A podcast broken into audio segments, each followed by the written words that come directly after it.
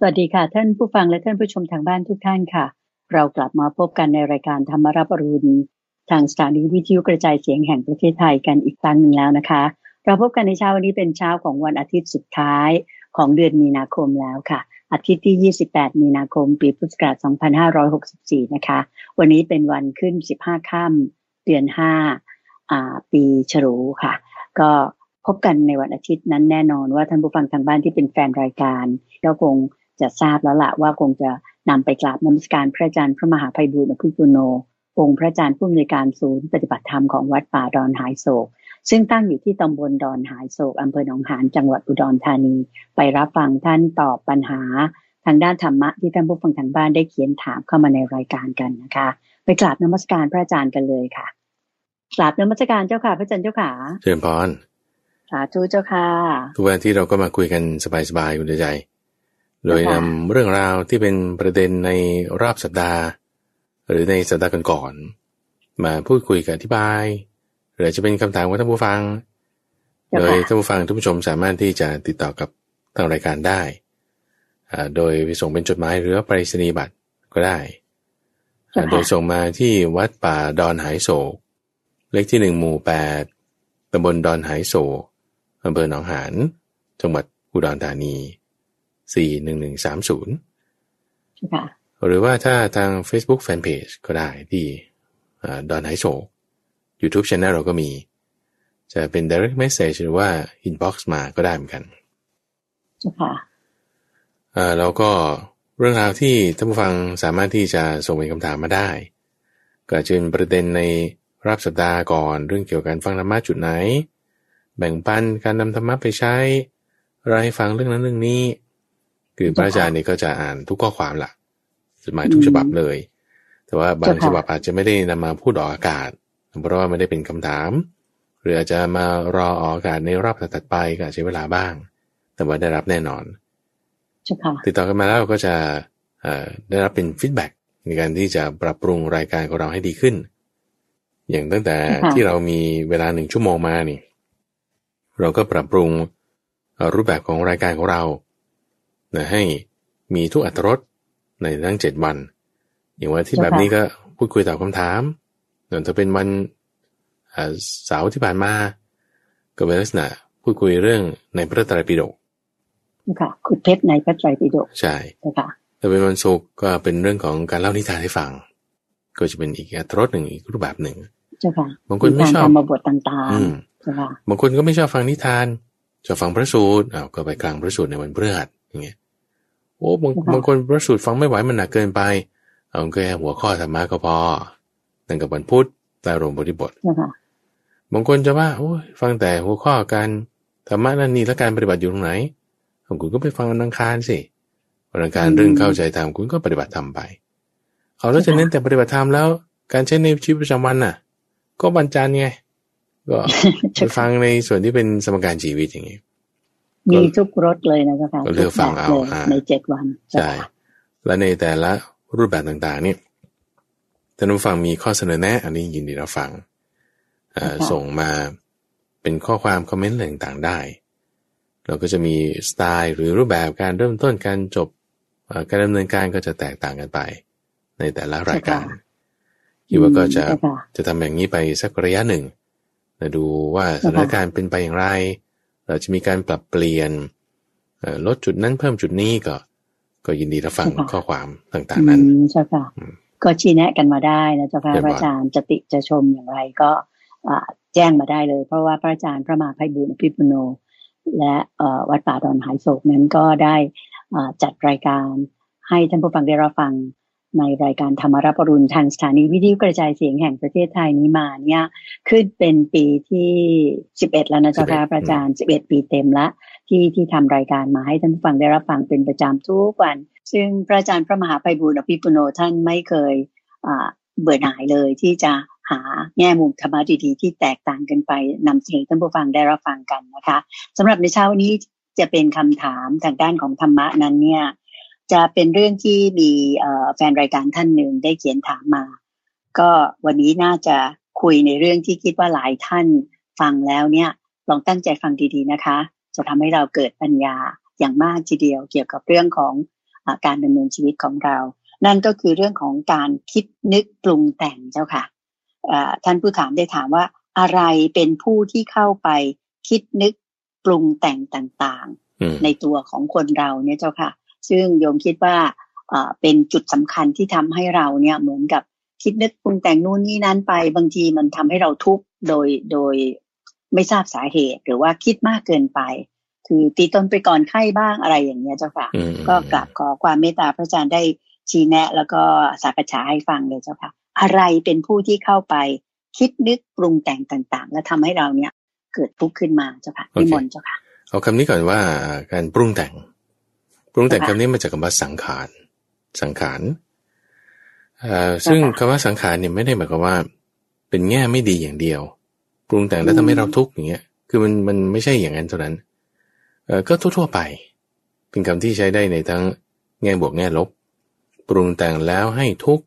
มันก็แสดงว่าปรุงแต่งแล้วกิเลสมากขึ้นหรือว่าถ้าปรุงแต่งแล้วให้ทุกข์ลดลงนั่นคือกิเลสลดลงแสดงว่าคุณปรุงแต่งมาตามมรรคแปดอำนาจของการปรุงแต่งถ้าคุณปรุงแต่งไปตามตัณหาทุกข์ก็เพิ่มขึ้นถ้าคุณปรุงแต่งไปตามมรรคแปดทุกข์ก็ลดลงเจ้าค่ะซึ่งไอ้หัวข้อการปรุงแต่งอันนี้เราจะได้ฟังในสัปดาห์หน้าช่วงของขุดเพชรในพระไตรปิฎกพอดีมีหัวข้อเรื่องการปรุงแต่งว่าในบรรดาสุดยอดแห่งการทำให้การปรุงแต่งเนี่ยมรรคแปดเนี่ยดีที่สุดเพราะว่าปรุงแต่งแล้วทุกข์มันลดลงในขณะที่ถ้าคุณปรุงแต่งเรื่องอื่นๆที่เป็นไปในทางการปฏิบัติเบียดเบียนปรุงแต่งแล้วทุกข์มันมากขึ้นนี่คือปรารภตัณหาใช่ค่ะทีนี้การปรุงแต่งก็คือทั่วๆไปแล้วคำถามในที่นี้อะไรเป็นผู้ที่เข้าไปคิดนึกปรุงแต่ง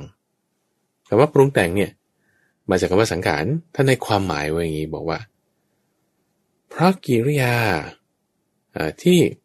สำเร็จรูปเปลี่ยนแปลงได้มีอยู่ในสิ่งใดสิ่งนั้นจึงเรียกว่าสังขารปรุงแต่งให้สำเร็จรูปจึงใช้คำนี้ถ้ามีการปรุงแต่งเวทนาให้สำเร็จรูปโดยความเป็นเวทนาการปรุงแต่งนั่นแหละคือสังขารถ้ามีการปรุงแต่งรูปให้สำเร็จรูปโดยความเป็นรูปการปรุงแต่งนั่นแหละคือสังขารถ้ามีการปรุงแต่งสัญญาให้สำเร็จรูปโดยความเป็นสัญญาการปรุงแต่งนั่นคือสังขารการปรุงแต่งให้สำเร็จรูปต้องใช้คำนี้ยังไงนะนี่คือ definition ใช่ไหมแล้วตัวอย่างจริงๆเป็นยังไงอาจารย์ต้องอธิบายแล้วเจ้าค่ะเช่นว่าตอนนี้ตัวเราอยู่วันนี้ตอนนี้เจ้าค่ะแล้วเกิดคุณเป็นไข้ไม่รู้อะไรมาปรุงแต่งในตัวเราให้เราเป็นไข้เจ้าค่ะตัวร้อนร่างกายเปลี่ยนสีขับถ่ายไม่เป็นเวลาแบบรูปมันเปลี่ยนแปลงไปเจ้าค่ะการที่ว่ารูปเราเปลี่ยนแปลงไปเป็นคนป่วยคนไข้การปรุงแต่งเปลี่ยนแปลงนั่นแหละคือสังขารหรือจากเด็กมาเป็นคนแก่จากเด็กมาเป็นคนแก่จากรูปในวัยเด็กมาเป็นรูปในวัยแก่มันคนละอย่างกันนะรูปในวัยเด็กก็ยังผมดำอยู่รูปในวัยแก่นี่ผมงอกแล้วการปรุงแต่งเปลี่ยนแปลงนั้นน่ะคือสังขารเพราะปรุงแต่งรูปในวัยเด็กให้มาสำเร็จรูปในวัยชรานี่คือสังขารเขาจึงเรียกว่ากายนี้เป็นสังขารก็ได้บางคนก็เรียกพระพุทธเจ้าเองก็ใช้ในบางครั้งหรือคุณปรุงแต่งเวทนาให้สำเร็จรูปด้วยความเป็นเวทนาเช่นคุณมีทุกขเวทนาเกิดขึ้นโอ้เขาด่าเขาว่าเขาตำหนิตีเตียนนั่นนี่ไม่เป็นความจริงเลยมีทุกขเวทนาที่เกิดจากเสียงหมากกระทบหูโอเคนะโอ้ยเราก็แบบว่าพระพุทธเจ้าสอนให้มีสติสัมปชัญญะเอาอุเบกขาไม่สนใจไม่ใส่ใจอดทนเอาอย่างนี้เป็นต้นนะคือคุณปรุงแต่งทุกขเวทนานั้นให้สำเร็จรูปโดยความเป็นทุกขมสุขเวทนาการปรุงแต่งนั้นน่ะคือสังขารโอเคนะเจ้าค่ะหรือในขณะที่ถ้าในทางตรงกันข้ามเช่นคุณมีสุขเวทนาแล้วโอ้ยนี่ชอบมากเลยดีมากเลยเช่นคุณไปกินก๋วยเตี๋ยวแล้วเกิดว่าในขณะที่คุณกินไปอร่อยมากแล้วยังไงไม่รู้มันมีกระดูกอะไรตัดขึ้นมาเอ้ากระดูกฟัน กระดูกฟันแล้วไม่ใช่ฟันธรรมดาฟันปลอมเป็นแผงเลยของคนลวกก๋วยเตี๋ยวมั้งไม่รู้โอ้ยกลายเป็นแบบไม่ชอบไม่พอใจสุขเวทนาอะไรเงี้ยปรุงแต่งเปลี่ยนแปลงให้เป็นทุกขเวทนาเกิดขึ้นการปรุงแต่งนั้นนั่นน่ะคือสังขารทีนี้สังขารในสองวาระนี้ไม่เหมือนกันในวาระแรกที่พูดถึงว่าจากทุกขเวทนาคุณปรุงแต่งให้มันมาเป็นทุกขมสุขเวทนาได้อาการปรุงแต่งนั้นน่ะต้องประกอบด้วยองค์ประกอบอันประเสริฐ8อย่างแน่นอนไม่อย่างใดก็อย่างหนึ่งเจ้าค่ะถึงแม้ว่ามันเป็นมรรคคุณจึงจะไม่ระงับได้ความโกรธนั้นความไม่พอใจนั้นแต่ในขณะที่คุณกินก๋วยเตี๋ยวอร่อยแล้วมาเป็นโกรธไม่พอใจเพราะเจออะไรก็ไม่รู้ในก๋วยเตี๋ยวอาการปรุงแต่งนั้นต้องประกอบด้วยฉันทะคือความพอใจความอยากคือตณหาแน่นอนเพราะไม่งั้นพอมันไม่ได้ดังใจทำไมคุณโกรธกิเลสเพิ่มก็หมายคือการปรุงแต่งหมดทั้งดีและไม่ดีเจ้าค่ะเข้าใจเจ้าค่ะมีทั้งดีและไม่ดีนะเจ้าค่ะทั้งฝ่ายดีและฝ่ายไม่ดีเจ้าค่ะหรือว่าคุณเอาอะไรไปปรุงถ้าคุณเอามรรคไปปรุงก็ดีถ้าคุณเอาตัณหาเรื่องนี้อวิชชาไปปรุงก็ไม่ดีโอเคเจ้าค่ะทีนี้แล้วอะไรเป็นผู้ที่เข้าไปปรุงแต่งเปลี่ยนแปลงที่พูดถึงความคิดนึกคือสัญญาเช่นสัญญานี่คือความหมายรู้เช่นคุณบอกว่าสุนัขยังไงนะด็อกไงด็อกอ่ะคือสุนัขใช่ไหมคุณปรุงแต่งเปลี่ยนแปลงจากภาษานี้ให้เป็นภาษานั้นจากสัญญาอย่างหนึ่งให้เส้นเป็นรูปด้วยความเป็นสัญญาอย่างหนึ่งคุณเรียนหนังสืออย่างเงี้ยคือการปรุงแต่งคิดนึกขึ้นมาสัญญาได้หมดทุกอย่างอะไรเป็นผู้ที่เข้าไปคิดนึกปรุงแต่งถ้าแบบตอบกันแบบคร่าวๆทั่วๆไปแบบเบสิกพื้นฐานก็จิตไงจิตเป็นผู้ที่เข้าไปคิดนึกปรุงแต่งโอเคนะคิดว่าคงทราบคงเข้าใจแต่จริงๆถ้าตอบด้วยหลักธรรมถ้าจะตอบด้วยหลักธรรมคือไม่มีมันไม่มีอะไรที่จะเข้าไปคิดนึกปรุงแต่งหรอกเอาใหม่นะคือบางทีต้องอธิบายความเข้าใจ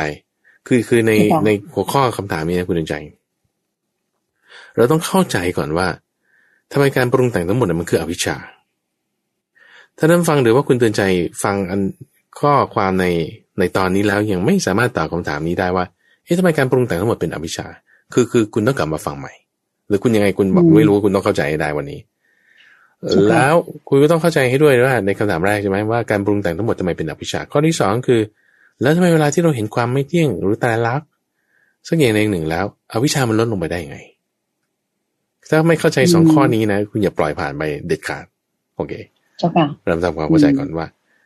ในคำตอบที่บอกว่าจิตครับเป็นผู้ที่เข้าไปปรุงแต่งก็ธรรมดาโอเคผ่านถ้าจะตอบสั้นๆแต่ถ้าจะตอบแบบยาวๆแล้วให้ถูกก็คือไม่มีอะไรหรอกเข้าไปปรุงแต่งคือมันเป็นกระแสของมันมาเองเฉยๆแล้วทำไมเราถึงเข้าใจว่าตัวฉันไปปรุงแต่งตัวฉันไปคิดนึกอ่ะคุณเข้าใจผิดมันมีอวิชชาใช่ไหมเจ้าคะนั่นแหละคือการปรุงแต่งที่เราเข้าใจไปว่ามันเป็นจิตไปปรุงแต่งนั่นแหละคุณเข้าใจผิดคุณไม่รู้ที่ถูกมันคืออะไรความที่เข้าใจผิดนั่นแหละไม่รู้นั่นแหละคืออวิชชายังไงนะเอาใหม่อธิบายยกตัวอย่างเช่นว่าในทางคณิตศาสตร์จะดีไหมคุณเดชใจคือสมมติว่าคือในทางวิทยาศาสตร์ก็แล้วกันหรือคณิตศาสตร์ก็ได้อะเพราะมันเห็นได้ชัด1+1เท่ากับ2อย่างเงี้ยอะนักวิทยาศาสตร์เนี่ยเขาก็จะมีสูตรการคือวิธีการคิดว่าพิสูจน์ว่าทำไม1+1มันเท่ากับ2ให้มันได้เขาจะมีการพิสูจน์โอเคนะเขาจะมีการ derive มาเขียนคุยแบบไอ้แค่1+1เท่ากับ2เนี่ยเรียนกันจนด็อกเตอร์จนหัวงอกแล้วก็ค่อยมาพิสูจน์ความจริงข้อนี้ว่า1+1เท่ากับ2จริงๆเนี่ยนะมันเป็นงั้นจริงๆที่เขาบอกงี้ก็คือ1+1ก็เท่ากับ2คือถ้าคิดง่ายๆแล้วมันเป็น3หรือมันเป็น-1ไม่ได้เหรอไม่ได้มันเป็นอย่างเงี้ยมันปรุงแต่งกันมามันเป็นอย่างงี้นี่คือการปรุงแต่งใช่มั้ยโอเคนะ1+1เป็นลักษณะการทำให้สำเร็จรูปมาโดยความเป็น2โอเคอันนี้ใครๆเข้าใจได้ไม่มีปัญหาแล้วทำไมมันต้องเป็นอย่างงี้มันไม่เป็นอย่างอื่นทำไมเอาก็เพราะเหตุผลนี่ไงฉันอุตส่าห์ไปพิสูจน์มาเรียนจนด็อกเตอร์จนหัวงอกโอเคนะแล้วทำไมมันต้องเป็นอย่างเงี้ยแล้วมัน วิธีที่คุณพิสูจน์เนี่ยทำไมมันถึงมาเป็นอย่างนี้โอ้ยทำไมไอ้นี่มันไม่เข้าใจสักทีเขาก็ไปเรียนด็อกเตอร์อีกใบหนึ่งสมมตินะสมมติคุณไปเรียนด็อกเตอร์ใบที่สองเพื่อที่จะพิสูจน์ว่าไอ้ด็อกเตอร์ใบแรกมันบวกหนึ่งได้หนึ่งจริงๆคุณอย่างนี้ต่อมาแล้วนะถ้าเราจะถามไปต่อไปว่าเอาแล้วทำไมไอ้นั้นน่ะมันมาพิสูจน์นี้ได้เอาก็มันเป็นอย่างนี้คุณจะให้มันเป็นยังไงยังไงนะคุณก็ไปเรียนต่อด็อกเตอร์ใบที่สามอย่างนี้เป็นต้นนะเพื่อที่จะอธิบายไอ้ที่ที่สองนั้นเพื่อที่จะมาอธิบายว่าไอ้หนึ่งบวกหนึ่งมันเท่ากันหนึ่งจริงๆโอเคด้วยเหตุผลเนี่ยเท่ากับสองก็ไม่ได้ใช่ใช่หนึ่งบวกหนึ่งเท่ากับสองเนี่ยเพราะเหตุผลนี้แล้วทำไมมันเป็นอย่างนั้นน่ะคุณก็ไปหาอีกเหตุผลหนึ่งมาอธิบายว่าเหตุผลนี้มันเป็นยังไงเอาแล้วทำไมอันนั้นเป็นอย่างเงี้ยคุณก็หาอีกเหตุผลหนึ่งมาอธิบายว่าอันนั้นจะเป็นยังไงโอเคจนกระทั่งถึงจุดที่ว่าเอ๊ะทำไมคุณมีปัญหามากจังก็มันเป็นอย่างนี้คุณจะเอายังไงโอเคนะสมมุติคือไอ้จุดที่ว่าทำไมคุณมีปัญหามากจังก็มันเป็นอย่างนี้คุณจะเอายังไงถามว่าคุณจะไปหยุดตรงไหนต่อไปเป็นซีรีส์เนี่ย700 1,000 หรือ 10,000 ครั้งซึ่งมันไม่ต่างอะไรกับหยุดครั้งแรกใช่ป่ะโอเคป่ะใช่ป่ะทฤษฎีไม่ว่าเรื่องใดเรื่องหนึ่งภาษาทำไมภาษาคุณใช้แบบนี้ก็เพราะมันเป็นอย่างเงี้ยไม่ใช่ทำไมที่มันเป็นอย่างงี้แล้วทำไมที่มันเป็นอย่างนั้นคุณต่อไปอีกต่อไปอีกจนกระทั่งแบบเอ๊ะทำไมคุณถามมากจังก็มันเป็นอย่างเงี้ยจะให้มันเป็นยังไงแต่ว่าคุณจะหยุดที่ไหนใช่ป่ะหยุดที่ล้านครั้งมันก็ไม่ต่างอะไรกับหยุดครั้งแรกโอเค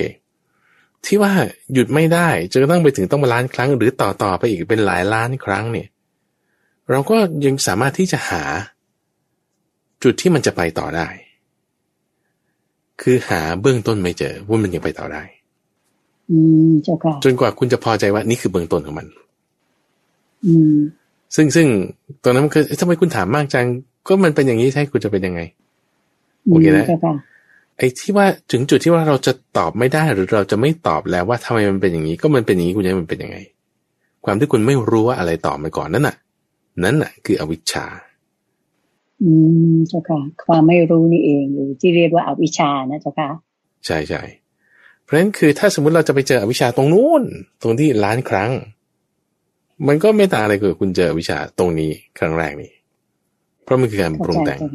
ทำไมมันต้องเป็นอย่างเงี้ยก็1บวก1มันได้2คุณจะไปมีปัญหาอะไรก็มันเป็นอย่างงี้ทำไมมันเป็นอย่างงี้ไม่รู้ล่ะมันเป็นอย่างงี้ไอ้ความไม่รู้น่ะคืออวิชชาเจ้าค่ะพระอาจารย์พยายามจะอธิบายข้อนี้ด้วยการอธิบายในหลายๆเรื่องที่ผ่านมาตลอดต้นปีนี้มาเลยคุณใจไม่ว่าจะอธิบายเรื่องอริยสัจสี่ฝ่ายที่เป็นสมุทัย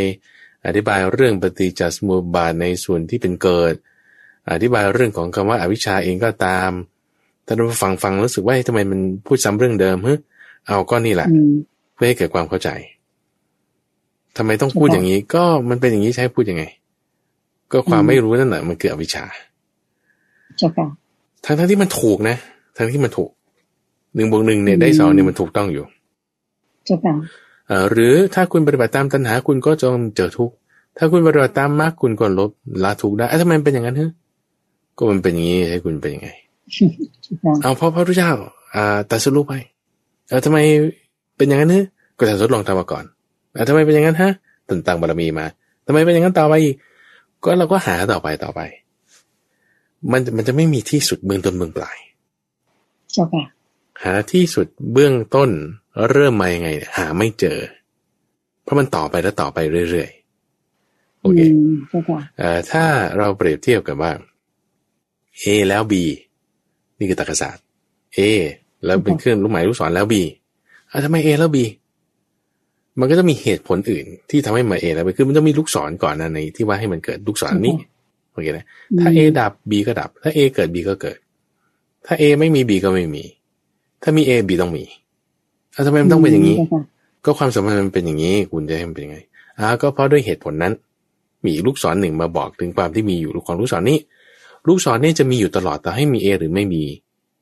B ก็ตามใช่ค่ะเพราะว่าถ้ามี A ปุ๊บ B มันเกิดทันทีแสดงว่าลูกศรนี่มันมีอยู่ตลอดเข้าใจไหมความสัมพันธ์เนี่ยมันมีอยู่ตลอดความสัมพันธ์เนี่ยมันมีอยู่ตลอดพอมันดับปุ๊บมันดับพอมี B ปุ๊บพอมี A ปุ๊บมี B แสดงว่าความสัมพันธ์เนี่ยมันมีอยู่ตลอดโอเคนะ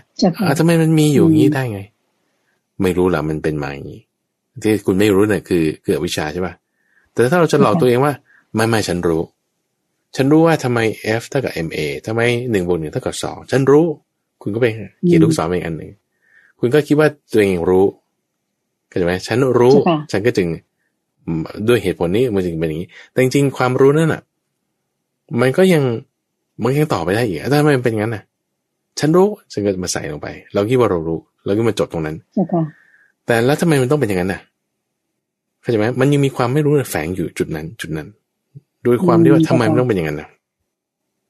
ทำไมมันไม่เที่ยงเป็นอย่างไงทำไมมันคือเพราะมันมีเหตุปุ๊บมันมีผลนั่นคือมีความไม่เที่ยงไงทำไมมันต้องมีเหตุผลแบบนี้ไอ้ความเป็นเหตุเป็นผลนั่นแหละคุณเตือนใจมันคืออวิชชาพวกนี้งงไหมถ้าบอกว่าความเป็นเหตุเป็นผลนั่นแหละคืออวิชชาโอ้คำพูดนี้ถ้าพูดไปที่ไหนนะเขาจะว่าเราได้นะคุณเตือนใจว่าเฮ้ยคุณพูดอะไรเนี่ยเข้าใจไหมแต่ว่าท่านผู้ฟังเดี๋ยวอย่าเพิ่งงงคือหมายความว่าเพราะมันเป็นเหตุเป็นผลนั่นแหละมันมีเหตุมีผลใช่ไหมมันมีปัจจัยความที่มันอาศัยปัจจัยเกิดนั่นแหละทำไมมันเป็นอย่างเงี้ยไอ้นั่นแหละมันอวิชชามันแฝงอยู่ไงทำไมมันเป็นอย่างอื่นไม่ได้เหรอถ้าเหตุดับแล้วใช่ผลมันมีไม่ได้เพราะมันเป็นเหตุเป็นผลอยู่มันอาศัยปัจจัยเหตุเอาทำไมเป็นอย่างเงี้ยไม่รู้แหละมันเป็นอย่างงี้ความไม่รู้นั่นแหละคืออวิชชาอ๋อฉันรู้ฉันคิดว่าฉันรู้ฉันคิดว่าจะมีวิชาใช่ป่ะฉันคิดว่าฉันรู้ก็เลยไปอธิบายต่อแล้วเราก็เลยต้องถามเขาต่อว่าทำไมอันนั้นเป็นอย่างนั้นนะลูกศรต่อไปทำไมเป็นอย่างนั้นลูกศรต่อไปทำไมเป็นอย่างนั้นทำไมลูกศรต่อไปเป็นอย่างนั้นใช่ป่ะเราจะหาไม่เจอถามกันไม่จบไม่สิ้นนะจ๊ะไม่จบไม่สิ้นนั่นแหละคืออวิชชาที่มันแฝงอยู่โดยที่เราไม่รู้ตัวเราคิดว่าเรารู้จริงๆเราไม่รู้คือมันเหนือชั้นมากตรงที่ว่ามันหลอกให้เราคิดว่าเรารู้ได้ซ้ำแต่จริงๆเราไม่รู้ว่าไอ้ที่เหตุผลนั่นแหละคืออวิชชาว่าไอ้ที่จิตนั่นแหละคืออวิชชาว่าไอ้ที่มันปรุงแต่งนั่นแหละคืออวิชชาแต่ว่าเราคิดว่าเรารู้ไงนี่คือการปรุงแต่งฉันรู้แล้วพระพุทธเจ้าบัญญัติให้โถถูกมันบังเขาให้เหมือนเส้นผมบางภูเขาเรามองไม่เห็นใช่นิดเดียวเราก็เราคิดว่าเรารู้จริงๆเราไม่รู้ว่าทำไมมันถึงเป็นอย่างนี้ก็เขาว่ามันมาอย่างนี้ฉันก็เชื่อเลยศรัทธาไงความไม่รู้เนี่ยมันก็จึงแทรกอยู่ในมรรคด้วยการปรุงแต่งนะมรรคเนี่ยท่านบอกว่าเป็นสุดยอดแห่งการปรุงแต่งสังคตธรรมคือมรรค8เอาแล้วทำไมคุณมีสติแล้วคุณถึงมีสมาธิอ่ะทำไมก็ธรรมชาติมันเป็นอย่างนี้คุณจะว่าอย่างไงพระพุทธเจ้าทดสอบมาสมมติเราให้เหตุผลใช่ป่ะแต่ว่าความสัมพันธ์มันมีอยู่มันมีเหตุมีผลอยู่ถ้ามีเหตุผลตรงไหนอวิชชาอยู่ตรงนั้นใช่ค่ะทำไมนะคืออันนี้เราแหมคุณจะคิดว่าท่านผู้ฟังคงเข้าใจเนาะว่าทำไมมันถึงอยู่ตรงนั้นเพราะว่าความที่มันอาศัยเหตุผลนั่นแหละแล้วมันมีเหตุผลอื่นแล้วมีเหตุผลอื่นที่มันไม่จบนั่นแหละความที่มันไม่จบนั่นแหละต่อเนื่องไปต่อเนื่องไปจนกระทั่งมันจะจบตรงไหนจบตรงที่เราหรอฉันก็ไม่รู้แหละทำไมเป็นอย่างนี้ก็มันเป็นอย่างนี้มันจะจบตรงนั้นเนี่ยนั่นคือจุดจบอยู่ที่อวิชชาไงอวิชชาจึงอยู่ตรงนั้นใช่ป่ะพระพุทธเจ้าเนี่ยจึงบอกถึงว่าเพราะอวิชชามีอยู่นั่นแหละอวิชชาจึงมีทำไมท่านพูดอย่างนี้ใช่ป่ะเพราะอวิชชานั่นแหละจึงมีอวิชชาก็คือหมายความว่าถ้าคุณจะมาไม่รู้จุดแรกก็เนี่ยมันเป็นอย่างนี้คุณจะทำไงฉันก็ไม่รู้เหมือนกันเมื่อเป็นอย่างนี้กับคุณไปยอมรับมันเมื่ออีก1ล้านครั้งข้างหน้ามันก็อวิชชาเหมือนกันเข้าใจไหมเป็นตัวเดียวกันใช่ไหมตัวเดียวกันเพราะมีอันนั้นแต่มันจะมีอันนี้ก็อวิชชาเดียวกันปะก็อันเดียวกันใช่ค่ะพระพุทธเจ้าเนี่ยจึงฉลาดมากคุณใจที่ว่าอะไรที่ท่านไม่รู้เนี่ยท่านใส่ตัวแปรไว้ก่อนเหมือนเราจะแก้สมการทางคณิตศาสตร์ไม่รู้คุณก็ใส่ x ไว้ก่อนแล้วมันจะค่อยยังไงเราค่อยจะมา derive แก้เอาทีหลังอย่างเงี้ยนะเราก็ตั้งสมมติฐานไว้ก่อนไม่ใช่มันต้องมีอะไรที่เราไม่รู้อยู่ใส่ไว้ก่อนปึ๊กอย่างเงี้ยนะตั้งสมมติฐานไว้เพื่อที่ว่าเวลาเรามันจะลงตัวยังไงเราจะค่อยมาตัดมันออกได้ก็จึงใส่อวิชชานั่นคือคุณจับมันได้แล้วเลยเวลาเราบัญญัติอะไรขึ้นหรือเราตั้งตัวแปรอะไรขึ้นแสดงว่าคุณรู้มันแล้วเลย แต่ว่ายังไม่รู้ตัวเลขหรือว่าค่าเป๊ะๆของมันแต่รู้มันแล้วเลยเจ้าค่ะเข้าใจไหมสมมติว่าเรารู้ว่าเราต้องการข้อมูลเนี้ยแต่ไม่รู้ว่าข้อมูลเนี้ยมันอะไรนั่นคือเราเริ่มดีขึ้นมาแล้วจากที่ว่าเราไม่รู้แม้เพราะว่าเราไม่รู้อะไรเราจึงมาค่อยเริ่มรู้ว่าเราไม่รู้อะไรแล้วเราก็ค่อยมาค้นหาคำตอบอันนั้นมันไม่ยากแล้วไงมันไม่ยากแล้วพอเราถ้าเปรียบเทียบนะเราไม่รู้ว่าเราก็ไม่รู้อะไรใช่ไหมโอ้โหนี่แบบหนักมากแต่พอเราใส่ว่าเอ้ยฉันก็ไม่รู้อันนี้นะแต่อันนั้นน่ะไม่รู้อะไรแต่ฉันไม่รู้อยู่อันนั้นคือคุณเริ่มรู้จากในสิ่งที่คุณไม่รู้แล้วโอเคสโคปมันเริ่มถูกจำกัดเข้ามาเข้าใจเจ้าค่ะเหมือนกับตัวอย่างที่พระอาจารย์จะยกเสมอว่าคุณไปเรียนความรู้ใช่ไหมข้างในคือสิ่งที่เรารู้ข้างนอกคือสิ่งที่เราไม่รู้สมมตินะถ้าความรู้ของเราเนี่ยเปรียบเหมือนกับจากเด็กๆก็เท่าลูกปิงปองคุณก็ไปเรียนความรู้เรียนชั้นประถมมัธยมขึ้นมาความรู้จากเท่าลูกขนาดเท่าลูกปิงปองก็ใหญ่ขึ้นขนาดเท่าลูกเทนนิสอย่างเงี้ยข้างในคือสิ่งที่เรารู้ข้างนอกคือสิ่งที่เราไม่รู้ใช่ป่ะจากที่เท่าลูกเทนนิสคุณก็ไปเรียนปริญญาตรีคุณก็เรียนสายอาชีพความรู้คุณก็ใหญ่เท่าลูกฟุตบอลใช่ไหมข้างในคือสิ่งที่เรารู้ข้างนอกคือสิ่งที่เราไม่รู้คุณก็ไปเรียนต่อปริญญาโทปริญญาเอกจนกระทั่งใหญ่เท่าลูกบาสเกตบอลอย่างนี้เป็นต้นเราจะพบว่าเส้นรอบผิวของบาสเกตบอลเนี่ยมันมากกว่าเส้นรอบผิวของปิงปองลูกปิงปองแสดงว่าไอ้จุดที่สัมผัสระหว่างสิ่งที่เราไม่รู้เนี่ยมันมีมากขึ้นพอเราเรียนมากขึ้นเราก็พบว่าเราก็ไม่รู้มากขึ้นเว้ยเราก็ไม่รู้มากขึ้นอ้าวแล้วเรียนมากขึ้นนี่มันดีหรือมันไม่ดีกันแน่ทำไมคุณไม่รู้มากขึ้นใช่ค่ะเป็นคำถามที่ดีเจ้าค่ะอาจารย์เจ้าค่ะ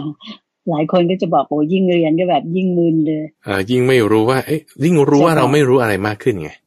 ยิ่งรู้ว่าเราไม่รู้มากขึ้นทีนี้คือเราเริ่มจะกำหนดสโคปของมันได้แล้วว่าเราไม่รู้อะไรใช่ไหมพอเราไม่รู้อะไรปุ๊บเราเริ่มที่จะหาทางที่จะไม่เกิดความรู้ได้ซึ่งมันจะไม่ใช่ภายนอกมันก็ต้องย้อนกลับเข้ามาภายในพระพุทธเจ้าจึงค้นพบจุดนี้ว่าถ้าอย่างนั้นเนี่ยเราก็ไม่รู้งั้นเราก็ตั้งเป็นตัวแปรกันคือความไม่รู้พอตั้งว่ามันมีความไม่รู้อยู่นี่มันคือจับได้แล้วเลยจับได้แล้วเลยพอจับความไม่รู้ได้แล้วจะกำจัดความไม่รู้เนี่ยจะทำยังไงเพราะอะไรมีอยู่อวิชชาจึงมีก็อวิชชานั่นแหละมีอยู่อวิชชาจึงมีเอาแล้วจะดับอวิชชานี่จะทำยังไงจะทำยังไงถึงให้รู้ขึ้นมาก็จะหมายว่าทำไมมันปรุงแต่งเป็นอย่างนี้จาก A แล้วทำไมต้อง B ถ้าไม่มี A แล้วทำไม B ไม่มีเราก็จะบอกให้เหตุผลนั้นใช่ป่ะนั่นก็ยังตกไปอยู่ในเครือข่ายความไม่รู้เพราะมีลูกศรอีกอันหนึ่งมามีลูกศรที่3ที่4จนถึงล้านมันก็จะเป็นความไม่รู้อยู่จนถึงอนุเอาใหม่แล้วถ้าเราจะรู้ตรงจุดนี้เอาแค่ลูกศรลูกแรกไม่ต้องไปถึงที่ล้านเอาที่ลูกแรกนี้แหละว่ามันมีความสัมพันธ์อย่างนี้ทำไมมันเป็นอย่างนี้ก็มันเป็นอย่างนี้ไม่รู้ใช่ไหมเกิดวิชาใช่ไหมแล้วเรารู้อะไรตรงนี้ความรู้อะไรที่เราต้องมีที่ซึ่งเมื่อเรารู้แล้วคุณไม่ต้องไปอันต่อไปสิ่งนั้นคุณใจคือถ้าเราจะไปคิดเนี่ยเราก็จะต้องใช้ปัญญาระดับพระพุทธเจ้าโอเคนะแต่ท่านคิดมาให้แล้วตอบโจทย์ให้เราแล้วว่าก็มันไม่เที่ยงไงท่านเพราะเหตุนี้มีผลจึงมีเพราะมีอยู่เหตุนี้จึงมีสิ่งนั้นใช่ป่ะอันนี้มันไม่เที่ยงไงคุณรู้ความจริงข้อนี้ว่ามันไม่เที่ยงใช่ป่ะโดยความรู้ว่ามันไม่เที่ยงคุณไม่ต้องไปหาลูกศรต่อบูมความรู้เกิดขึ้นความรู้ว่าอะไรนะความรู้ว่ามันไม่เที่ยงความรู้ว่ามันเป็นความรู้ว่ามันเป็นอนัตตา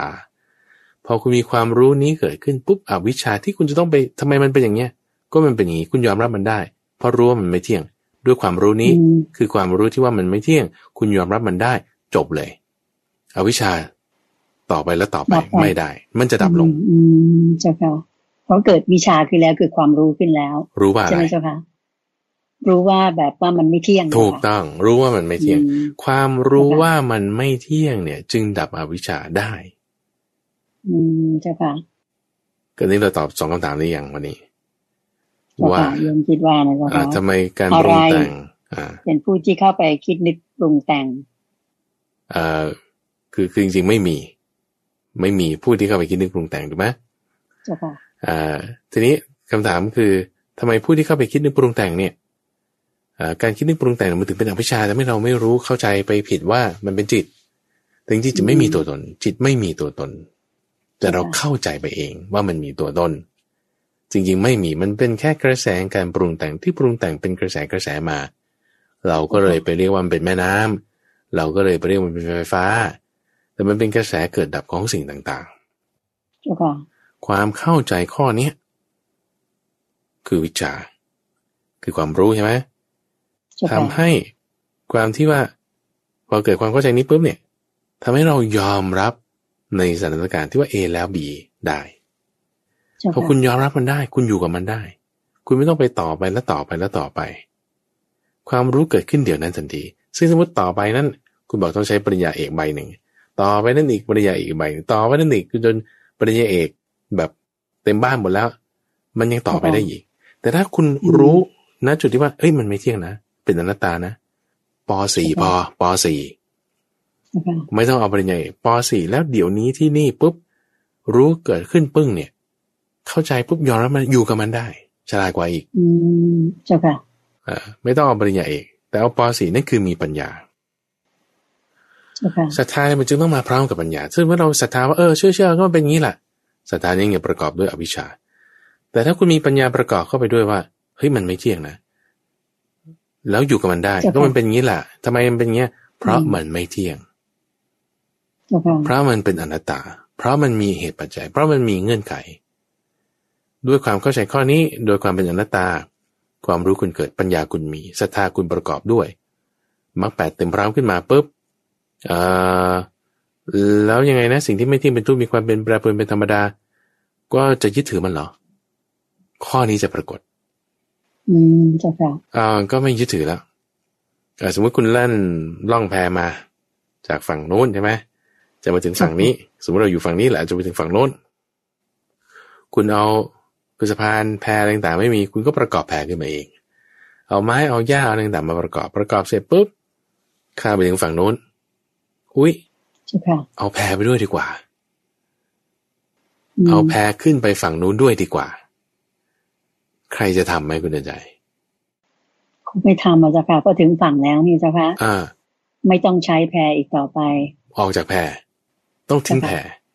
เข้าใจไหมเราต้องทิ้งแพคือไม่ใช่ว่าทิ้งแบบโยนทิ้งแบบไม่เอาแต่เอาโยแต่พอถึงฝั่งนู้นแล้วก็ต้องปล่อยมันไปหรือว่าให้อยู่ที่ริมตลิ่งนั้นซะเหมือนกันมรรค 8เนี่ยนะคุณเดินใจว่าใช่เราปฏิบัติตามศีลสมาธิปัญญาคุณตั้งสติไว้คุณก็จะมีสมาธิคุณมีศรัทธาคุณมีปัญญานี่คือแบบมรรค 8หมดนะแต่พอถึงจุดนั้นจริงๆแล้วเนี่ยมรรคก็ไม่ได้เอาไปก็ต้องทิ้งเหมือนกันเปรียบด้วยพ่วงแพทันบ่าเปรียบด้วยพ่วงแพเข้าใจเจ้าค่ะตอนที่พระสารีบุตรอาศัยส่งถึงฝั่งแล้วถูกไหมเจ้าค่ะใช่ๆเจ้าค่ะตอนที่พระสารีบุตรปรินิพพานพระพุทธเจ้าเนี่ยยังบอกว่ากับท่านพระนนท์น่ะถามท่านพระนนท์ว่าแล้วท่านพระสารีบุตรเนี่ยเอาศีลสมาธิปัญญาวิมุตติไปด้วยไหมโอ้ไม่ได้เอาไปเอาแล้วจะตกใจอะไรจะกังวลอะไรจะเสียใจอะไรไม่ต้องเสียใจจิตที่ประกอบด้วยมรรค 8เนี่ยมันจึงพ้นไงมันจึงไม่มีที่เราเข้าใจว่าจิตเนี่ยไปคิดนึกปรุงแต่งคือเราเข้าใจผิดคือเข้าใจถูกอยู่ด้วยอำนาจของอวิชชาแต่พอคุณพ้นจากอำนาจของวิชาแล้วเราจะพบว่ามันไม่มีอะไรเป็นแค่แบบของลวงตาเฉยจิตเนี่ยจึงเป็นสภาวะที่เป็นของลวงตาเป็นเหมือนพยับแดดเป็นเหมือนมายากลเป็นเหมือนสิ่งที่ไร้แก่นสารแต่ดูเหมือนมีแก่นสารแต่จริงๆมันไม่มีอย่างนะนี่คือจิตเพราะฉะนั้นเข้าใจใช่ค่ะพอเราเข้าใจว่าหนึ่งสังขารการปรุงแต่งทั้งหมดคืออวิชชาใช่ไหมสองคุณต้องสามารถเข้าใจและอธิบายต่อได้ว่าการเห็นความไม่เที่ยงเป็นอนัตตาเป็นต้นทำให้อวิชชามันละได้ไปอย่างไรพอเข้าใจสองข้อนี้แล้วสิ่งนั้นแหละไม่ควรยึดถือเอาไว้วางจ้ะค่ะวางจ้ะละความยึดถือในสิ่งนั้นนี่เราจะพ้นทุกข์ได้ ใช่ค่ะพอถ้าเข้าถึงจุดนั้นคือนิพพานนั่นเองดับใบดับเย็นเจ้าค่ะเจ้าค่ะสาธุเจ้าค่ะทีนี้คำถามข้อถัดไปนะเจ้าค่ะถามว่าทำไมจึงอยากพ้นทุกข์ทุกข์ไม่ดีอย่างไรหรือพระสาวกที่ว่าพ้นทุกข์แล้วก็ยังเห็นท่านทำกิจกรรมที่เป็นทุกข์อยู่นั่นคืออะไรท่านผู้ถามเจ้าค่ะนิมนต์เจ้าค่ะพระอาจารย์เจ้าค่ะทุกข์เนี่ยไม่ใช่ว่าให้หนีให้ละหรือให้ผลโอเคนะแต่ทุกข์เนี่ยเราต้องอยู่กับมันถ้าเราเข้าใจว่าฉันต้องหนีทุกข์ฉันต้องทิ้งทุกข์อันนี้คือเข้าใจผิดแต่เราจะที่ต้องหนีต้องทิ้งต้องละนั่นคือตัณหาทุกข์เนี่ยท่านให้กิจที่ควรทำเนี่ยคือให้ทำความเข้าใจคือยอมรับมันนั่นเองใช่เข้าใจในทุกข์นั้นยอมรับมันให้ได้พอเรายอมรับมันได้มันไม่มาเป็นทุกข์นี่คือจึงพ้นกันท่านใจคือใช้บทเพียรชนะที่รัดกุมคือพ้นคือไม่ใช่หนีไม่ใช่ทิ้งไม่ใช่ไม่มีแต่ก็มีอยู่แต่มันไม่เป็นทุกข์ขันธ์ 5ท่านจึงอธิบายคำนี้ว่าขันธ์ 5ที่ประกอบด้วยอุปทานเป็นทุกข์แต่ขันธ์ 5ที่ไม่ประกอบด้วยอุปทานไม่ใช่ทุกข์ยกตัวอย่างง่ายๆโทรศัพท์มือถือที่เราไปซื้อมาใหม่ๆเลยด้วยเงินของเราถ้าตกแตกปุ๊บนี่เราทุกทันทีโอเคป่ะเพราะว่าเรามีความยึดถือในโทรศัพท์มือถือนั้นเราจะเป็นทุกข์ทันทีแต่ถ้าบอกว่าโทรศัพท์มือถือของคนอื่นที่แบบอาจจะเป็นเพื่อนเราหรือคนที่เราไม่รู้จักหรือรู้จักก็ตามแล้วเกิดเขาทำโทรศัพท์มือถือตกแล้วแตกแล้วเราเห็นเขาทุกข์เนี่ยเราไม่ได้ทุกข์ไปตามเขาเพราะความยึดถือคืออุปทานในรูปโทรศัพท์มือถือนั้นของเราไม่มีในเครื่องนั้นเราเห็นได้ว่ารูปนั้นก็เป็นรูปของมันธรรมดาเป็นรูปที่ไม่มีอุปทานจากจิตใจของเราไปติดในรูปคือโทรศัพท์มือถือของเพื่อนเขาของคนนั้นเขาแต่อุปทานที่มีอยู่ในจิตใจของเรามันไปติดกับโทรศัพท์มือถือเครื่องนี้เท่านั้นเฉพาะเจาะจงเราคิดว่าเป็นของเราโทรศัพท์มือถือเครื่องนี้จึงเป็นทุกข์ของเราแต่ไม่ใช่ทุกข์ของเขาโทรศัพท์เครื่องนั้นเป็นทุกข์ของเขาแต่ไม่ใช่ทุกข์ของเราเพราะความยึดถือมันไม่มีจุดข้อนี้แหละที่ว่าทุกข์เนี่ยคือจึงพ้นจากมันพ้นได้ไงนะเพราะไม่มีความยึดถือไม่ใช่ว่าทุกข์มันดับไปคือพระพุทธเจ้าใช้ศัพท์บางทีท่านก็ใช้ศัพท์ในลักษณะที่ให้เราสังเกตว่าถ้าดับทุกข์ได้คือคุณต้องดับตัณหาทุกข์นั้นก็จะไม่มันเป็นทุกข์แต่มันขันธ์ 5มีอยู่ไหมก็ถ้าเหตุของมันยังมีมันก็มีมันยังมีอยู่ค่ะเราก็ยังอยู่กับกายนี้อย่างกรณีของพระพุทธเจ้าหรือเหล่าพระอรหันต์ทั้งหลายความยึดถือในกายไม่มีแต่กายก็ยังมีอยู่นั่นแหละจนกระทั่งกายนี้แตกไปก็ถือว่าจบไปเหตุปัจจัยมันยังมีมันก็มีพอเหตุปัจจัยมันดับไปกายนี้ก็ดับไปเพราะฉะนั้นทุกข์เนี่ยไม่ใช่ให้หนีไม่ใช่ละแต่ว่าให้เข้าใจให้อยู่เหนือแต่สิ่งที่ต้องหนีต้องละก็คือตัณหาเจ้าค่ะสิ่งที่ไม่ดีไม่ใช่ทุกข์สิ่งที่ไม่ดีนั่นคือตัณหาไม่ดีโอเคนะตัณหาไม่ดีควรละทุกคนต้องทำความเข้าใจเพราะดีก็ได้ไม่ดีก็มีทุกนั้นทีนี้สาวกที่พ้นทุกข์แล้วยังเห็นทำกิจกรรมที่เป็นทุกข์อยู่นั่นเองคือหมายความว่ากิจกรรมที่เป็นทุกข์ก็คืออะไรที่มันเนื่องด้วยขันธ์ 5นั่นแหละเราก็ต้องกินข้าวพระมหาโมคคัลลานะบางทีก็สร้างวัดพระพุทธเจ้าบางทีก็ต้องเทศน์โปรดคนซึ่งเรื่องนี้มันเป็นกิจกรรมที่มันต้องเกี่ยวข้องกับขันธ์ 5เกี่ยวข้องกับผู้คนทำไมยังไม่หลีกเล่นทำไมยังมาคลุกคลีกับคนมันก็คือทำหน้าที่ต้องอยู่ในทุกข์เพราะนั้นคือทำอยู่ในข้อทุกข์นั่นแหละแต่ไม่ติดพันมัวเมาในทุกข์นั้นตามเห็นโทษในสิ่งเหล่านั้นอยู่เนืองๆมีปัญญาเป็นเครื่องสลัดออกนี่มันต่างกันถ้าจึงเปรียบเทียบระหว่างปุถุชนกับอริยบุคคลที่ว่าก็เจอทุกข์เหมือนกันแต่ว่าที่แตกต่างกันคือปุถุชนหรือพระอริยเจ้าบางทีก็มีทุกขเวทนาทางกายเหมือนกันเช่นเจ็บไข้ได้ป่วยเหมือนกันอากาศร้อนก็ร้อนเหมือนกันอากาศหนาวก็หนาวเหมือนกันเจอโควิดก็โดนเหมือนกันอย่างเงี้ยแต่ที่แตกต่างกันคือเปรียบไว้เหมือนกับถูกยิงลูกศรถ้าปุถุชนเนี่ยถูกยิงลูกศรทีหนึ่งละ ยิงถูกยิงซ้ำอีกยิงซ้ำอีกยิงซ้ำอีก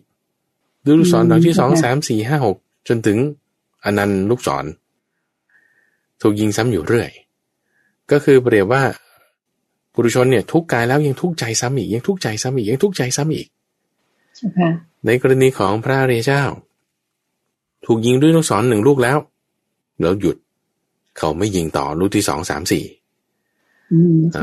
ก็เปรียบเหมือนกับเวลาที่เราทุกข์กายแล้วเราไม่ต้องทุกข์ใจต่อไม่ทุกข์ใจต่อนี่คือความแตกต่างกัน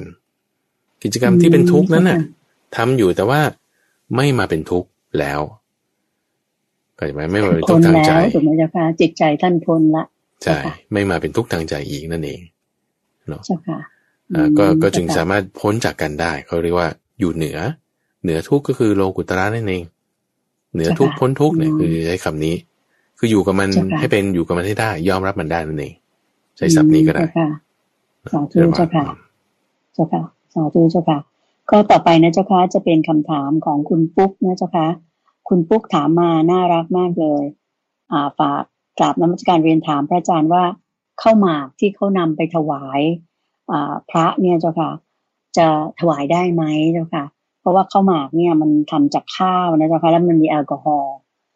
แต่ว่ามีในปริมาณที่น้อยอยู่มากๆเลยแต่ว่าสำหรับท่านผู้ถามคือคุณปุ๊กบอกว่าพอทานข้าวหมากแล้วเนี่ยรู้สึกว่ามันทำให้ช่วยในการย่อยแล้วก็การขับถ่ายได้ดีก็เลยกลับนมัสการเรียนถามมาว่าเอาไปถวายพระได้หรือไม่จุดสำคัญคือมันมีแอลกอฮอล์อยู่ด้วยเจ้าค่ะนิมนต์เจ้าค่ะถ้าพูดถึงการให้และการรับ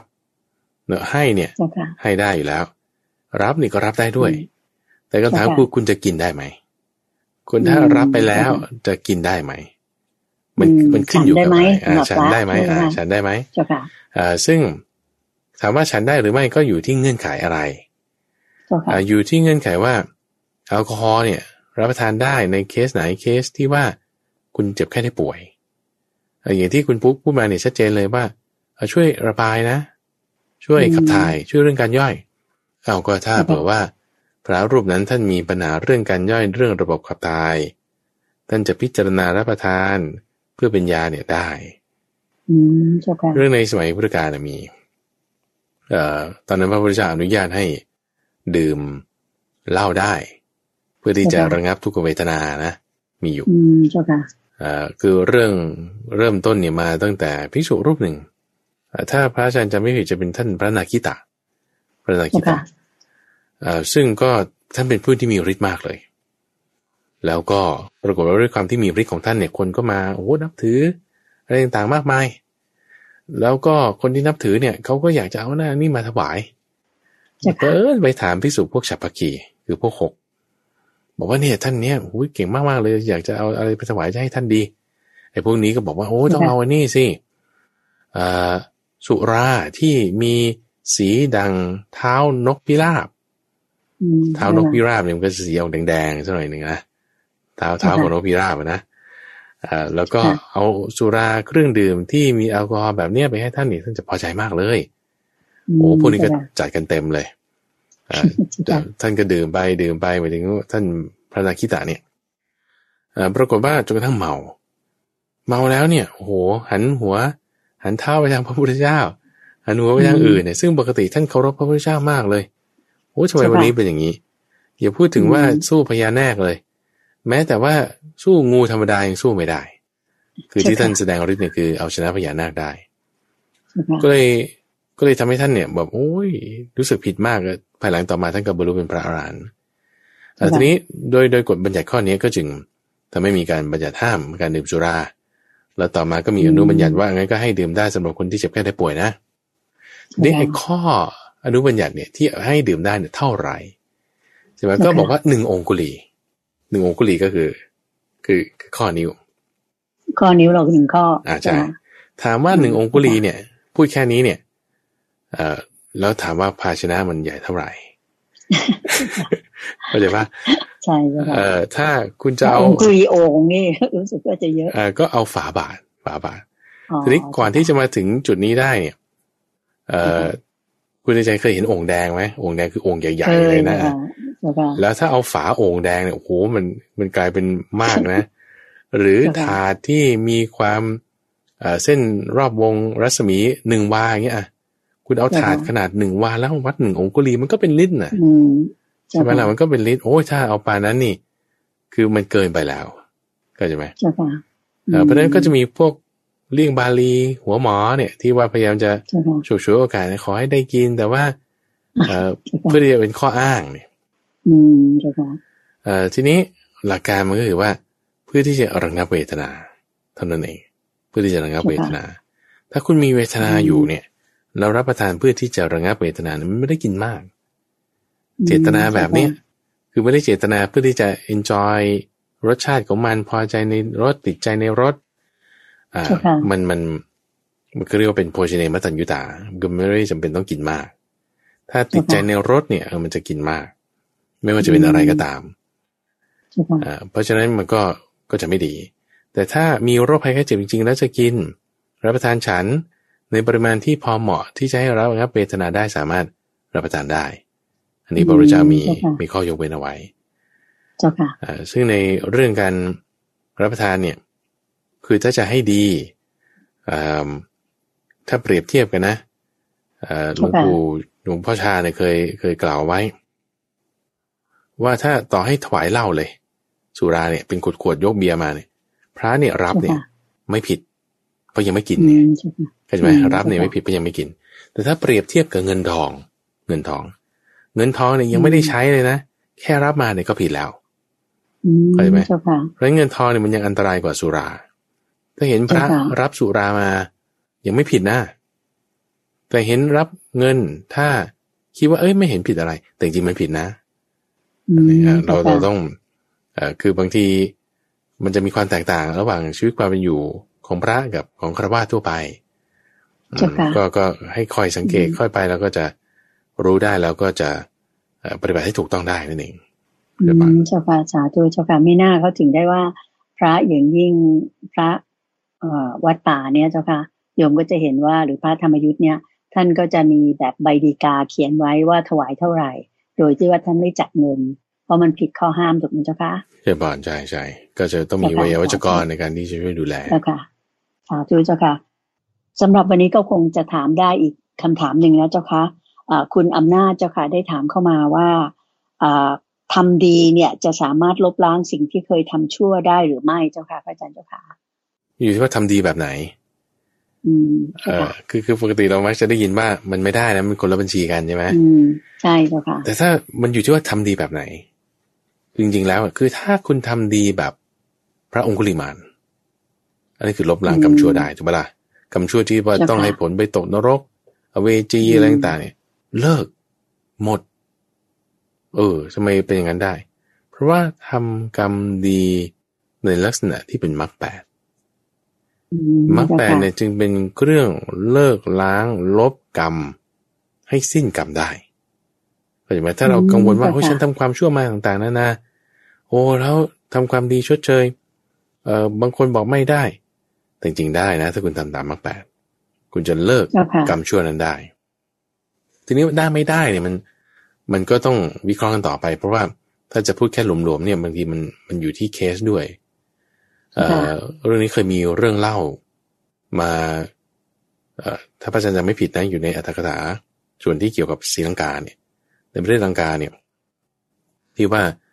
มีกษัตริย์องค์หนึ่งที่ว่าฆ่าพ่อของตัวเองแล้วก็อันนี้คือเป็นอนันตริยกรรมถูกไหมซึ่งก็เลยไปถามพระรูปหนึ่งเป็นพระเถระบอกว่าเนี่ยจะแก้ได้ไหมท่านบอกแก้ไม่ได้ต้องไปตกนรกเท่านั้นกษัตริย์องค์นี้ก็ไม่พอใจก็เลยแบบเลิกนับถือศาสนาพุทธแล้วก็ทำร้ายในพระสงฆ์ที่นั่นหมดเลยสั่งให้เลิกการนับถือศาสนาแบบนี้ศาสนาในศรีลังกาก็จึงหายไปสักระยะหนึ่งอันนี้นี่คือตอนที่จำได้มาเป็นอย่างนี้นะแต่ถ้าเราเปรียบเทียบดูว่าดูอย่างท่านพระเทวทัตนี่พระเทวทัตเนี่ยไม่ได้ทำอนันตริกรรมอย่างเดียวนะแต่อนันตริกรรมหลายอย่างทั้งทำสวยแตกกันทำพระพุทธเจ้าให้ห่อเลือดอย่างนี้เป็นต้นทำเยอะเลยแต่ก็ยังแก้ได้โดยคืออยู่ที่แก้ได้เนี่ยแก้คือต้องไปแก้โดยผ่านเอาเวจีมหานรกก่อนอย่างเงี้ยแก้ได้ชดใช้กรรมก่อนถูกไหมเจ้าค่ะ คือจะว่าชดใช้คือหมายว่าต้องได้รับผลของกรรมที่ทำนั้นก่อนเพราะว่ามันเป็นกรรมหนักมันจะให้ผลก่อนให้ผลหนักให้ผลด่วนให้ผลเร็วให้ผลนานเพราะมันเป็นอนันตริยกรรมมันก็จะต้องให้ผลก่อนถ้าเปรียบเทียบกรณีของเคสของท่านพระองคุลิมานี่เป็นต้นคือท่านพระองคุลิมาก็ฆ่าคนเหมือนกันแต่ว่ายังไม่ได้ฆ่าแม่ฆ่าพ่อคือยังไม่ได้เป็นอนันตริยกรรมโอเคทำให้ไอ้ที่ว่ามันจะต้องได้รับผลก่อนนั้นเนี่ยมันยังไม่เกิดขึ้นเพราะมันยังไม่ได้ไปทำอนันตริยกรรมไงการที่ต้องได้รับผลอเวจีมหานรกเนี่ยมันจึงยังไม่ได้ก่อนที่ว่าจะต้องได้รับกรรมอื่นๆทีนี้พอปิดกั้นจุดนั้นได้ยังไม่ทำอนันตริยกรรมแล้วคุณเกิดทำกรรมดีกรรมดีนะที่จะให้ผลสิ้นกรรมทั้งหมดมันจึงตัดได้ตัดจุดที่จะไปตกนรกอเวจีมหานรกได้เพราะว่าการกระทำกรรมดีที่ทำให้เกิดการสิ้นกรรมนั่นคือทำตามมรรค 8จนถึงสุดของมันหนักเลยด่วนก่อนได้เดี๋ยวนี้ตัดได้ด้วยนั่นคือมรรค 8พอคุณตัดด้วยมรรค 8ได้กรรมนี่คือหมดทั้งกรรมชั่วกรรมดีนี่คือหมดเจ้าค่ะบุญก็ไม่เอาแล้วบาปก็เหนือเป็นพระอรหันต์เลยถูกไหมเจ้าค่ะถูกต้องบุญก็ไม่เอาแล้วบาปก็เหนือบุญเหนือบาปคือถ้าเราจะเอาแต่บุญทำดีทำดีมันจะไปสุดตรงไหนก็สุดที่พรหมโลกสุดพรหมโลกแล้วไปไหนต่อมันก็ร่วงลงมาได้ประมวลได้บางทีสัตว์ที่อยู่ในพรหมโลกเกิดสับสนในคติก็มาเกิดเป็นสัตว์เดรัจฉานได้บางทีสัตว์อยู่ในพรหมโลกอยู่นานจนลืมว่าเอ๊ะฉันมาในวงนี้ได้ไงก็มีมิจฉาทิฏฐิไปอีกก็จะบ่นไปอีกทำดีแล้วก็มาทำชั่วได้ทำชั่วแล้วก็ไปทำดีได้วนไปหมดอ่ะ32ภพภูมิเนี่ยไปทั่วพอไปแล้วยังไงมันแล้วตรงทางออกมันอยู่ตรงไหนเข้าใจไหมในทางคำสอนของพระพุทธเจ้าเนี่ยก็จึงบอกว่าเหนือบุญเหนือบาปเหนือบุญเหนือบาปถ้าทำอาสวะคือทำกรรมหรือกิเลสในลักษณะที่จะให้เกิดกรรมดีกิเลสในลักษณะที่จะไม่เกิดกรรมชั่วก็มีก็คืออาสวะที่จะทำให้เกิดเป็นส่วนฝ่ายแห่งบุญ